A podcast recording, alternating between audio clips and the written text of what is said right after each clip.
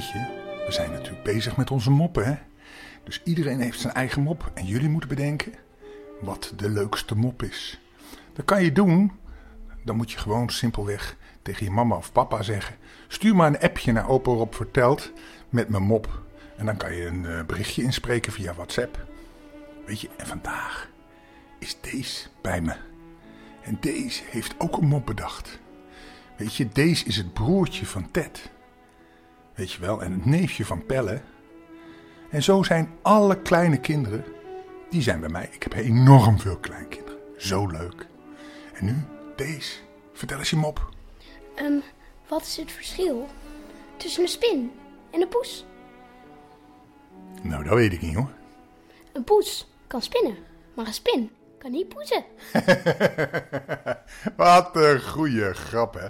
Die deze. Nou, dat is mooi. En dan gaan we nu gaan we weer het verhaaltje vertellen.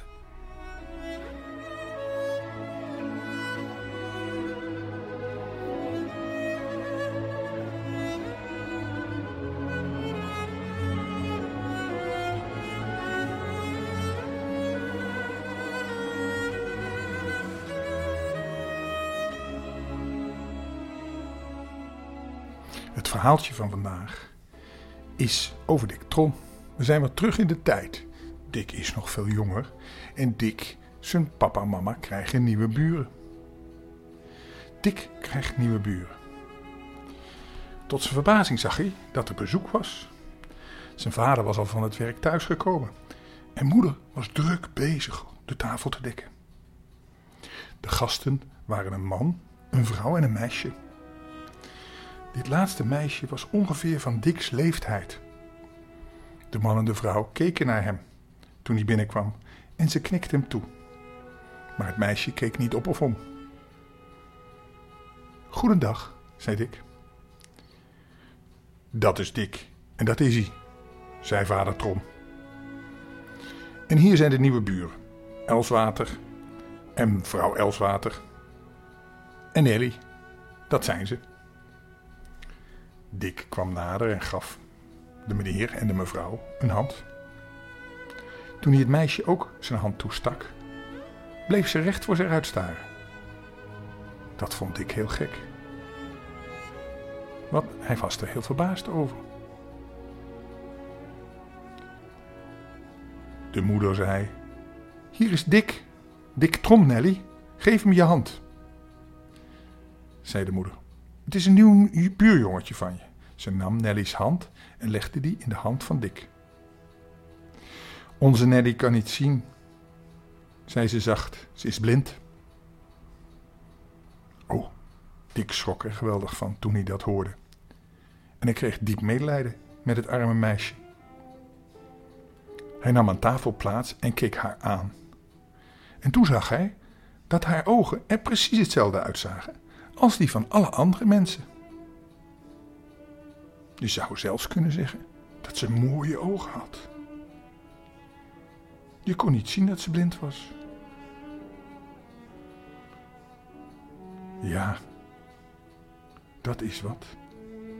Het was voor het eerst in zijn leven dat hij van zo nabij iemand ontmoette die helemaal blind was. En ze zag er heel mager en zwak uit. Zou ze misschien ziek geweest zijn, of misschien nog wel zijn? Of zouden die misschien deze mensen het heel arm hebben? Ook de man en de vrouw zagen erg vermagerd en zwak uit. En ze hadden evenals Nelly erg armoedige kleren aan. Ongetwijfeld hadden ze slechte tijden doorgemaakt. Ziezo, zei vrouw Trom, terwijl ze een dampende paar schotels op tafel zette met het eten. Nu zijn we er. Willen we bidden? En toen ze dat gedaan hadden, vervolgde ze, terwijl ze op elk bord een heerlijk stuk worst legde. Nou, eet nu maar lekker, buurtjes. Het is jullie van harte gegund. Ze veegde met haar boezelaar over haar wangen, die hoog rood waren van het koken en van de drukte. Blijkbaar had ze het erg warm.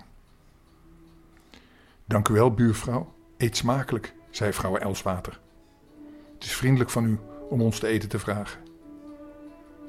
Nou, niet meer dan een burenplicht, zei vrouw Trom. En dat is het, voegde Trom eraan toe. Dick zag hoe de nieuwe buurvrouw voor Nelly opschepte.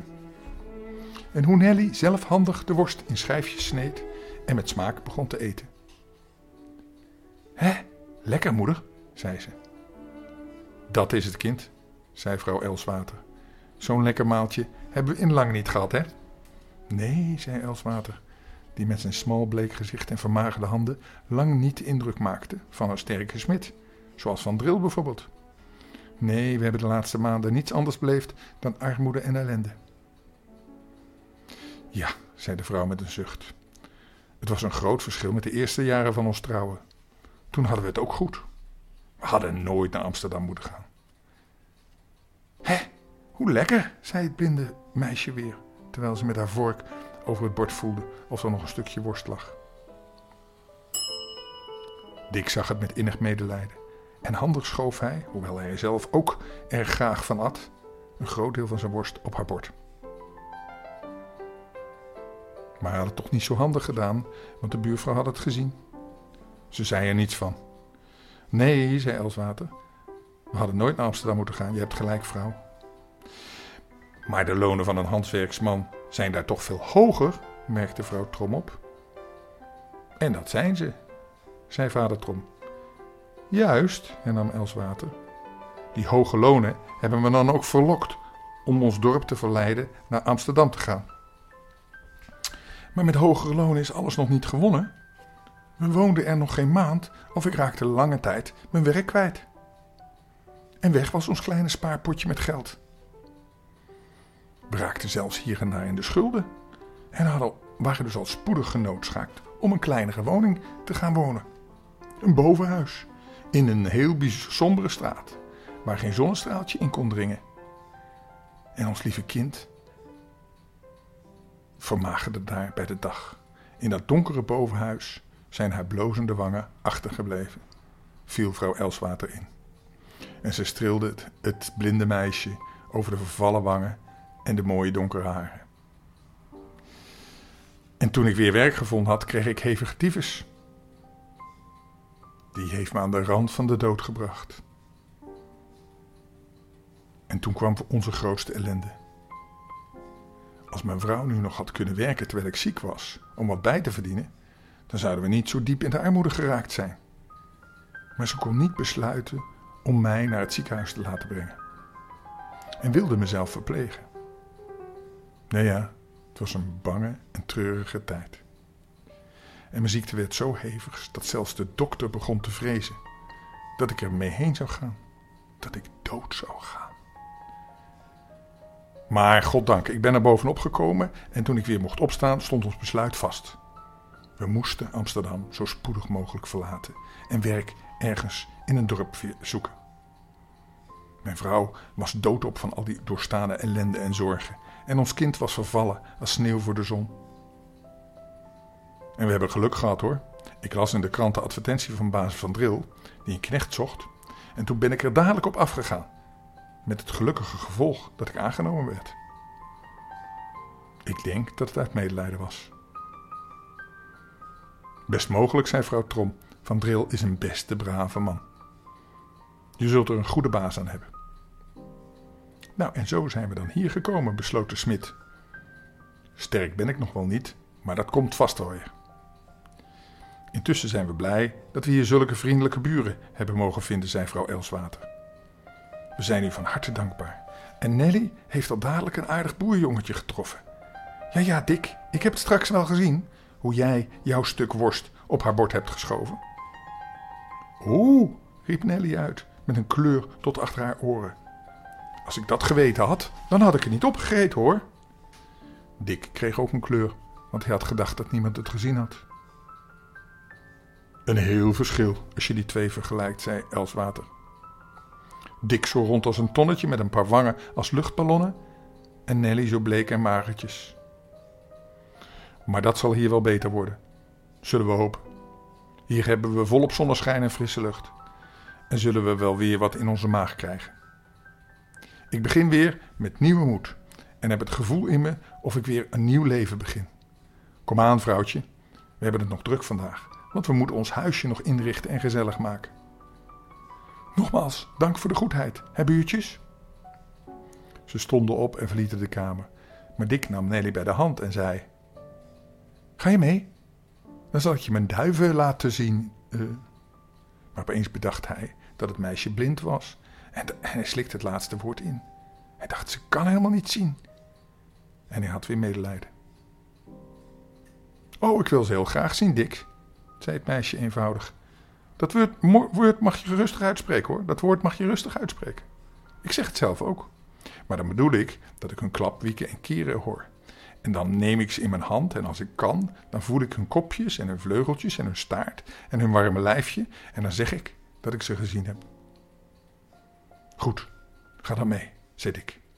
Ik heb mooie duiven en ook konijnen. Hier in de kamer en in het achterhuis hoef je mijn hand niet vast te houden. Want als ik ergens maar eenmaal geweest ben, weet ik de weg wel. Daar is de deur, hè? Ja, zei Dick verbaasd. Dat is knap, Nelly. Het meisje strekte haar handen een weinig naar voren uit en vond op de tas de deur. Dick volgde haar in het achterhuis. Daar is het vuur, hè? zei ze. Ik voel de warmte. En rechtsom kom ik bij de buitendeur. Maar daar is een drempel, die is een beetje hoog. Zijn je duiven en konijnen buiten? Ja, zei Dick, die haar vol bewondering volgde. Ze liep haast met een zekerheid of ze een paar goede ogen had. Je bent handig hoor, zei ze, zei eh, Dick. Oh, in Amsterdam ging ik wel eens alleen de straat op om boodschappen te doen. Niet ver van huis natuurlijk, maar bij ons in de straat en op de hoeken wist ik de winkels wel te vinden. Geef me nu een hand, Dick, maar wacht eens even. En met de woorden mag ik betastte ze zijn hoofd, zijn wangen en zijn lichaam. Toen begon ze te lachen. Zo, nu weet ik hoe je eruit ziet. Maar je bent een dikkerd hoor. Heb je je pet altijd achterstevoren op? De klep zit in je hals. Dat is grappig zeg. Ga je nog op school? Ja, straks moet ik er weer naartoe. Laten we nu maar gaan. Hij bracht het meisje achter het huis waar de duiven al dadelijk klapwiekend om zijn schouder, om zijn hoofd gingen vliegen. Ze wisten wel dat ze nu vervoer kregen. Eén ging zelfs op zijn pet zitten. En een paar namen op zijn schouders plaats. Zo mak zijn ze, zei Dick trots. Ze pikken het voer uit mijn hand. Wil je dat ook graag hebben? Ja, ja, ja, dolgraag, zei Nelly. Hier is de voerbak. Als je ze eenmaal gevoerd hebt, zijn ze al aan je gewend. En dan zijn ze helemaal niet bang meer. Toe, voer ze nu maar. Kleine handjes vol. Nelly deed het en ze voelde al spoedig een paar duiven op de voerbak komen. Ze strekte haar hand met dat voer uit en pik pik deden die paar brutaaltjes. Nelly's blijdschap kende geen grenzen. Zou ik er eentje kunnen pakken? vroeg ze. Probeer het maar, zei ik, die met vreugde zag hoe blinde meisje genoot. Ze zijn erg mak. Na een paar vruchteloze pogingen gelukte het Nelly inderdaad een duifje te grijpen. Ze streelde, ze streelde het zacht over zijn kopje en zijn vleugels en liet haar vingers langs zijn staartje glijden en hield het zachte rompje in haar beide handen vast, zodat ze het hartje van het beest kon voelen kloppen. Oh, wat schattig, zei ze. Hoe ziet deze eruit, Dick? Wit. Ken je de kleuren? Je ze toch nooit gezien? Nee, maar ik stel me ze voor. Oh, hoe lief.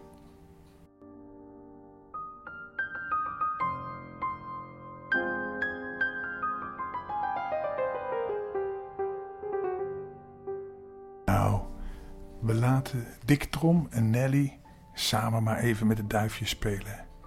Dan gaan wij slapen en dan vertellen we het morgen verder. Maar nu gaan we slapen. En Evie wil ook nog even wel trusten zeggen. Doei, wel trusten. Wel trusten en lekker slapen. Ik hou van je. Dag.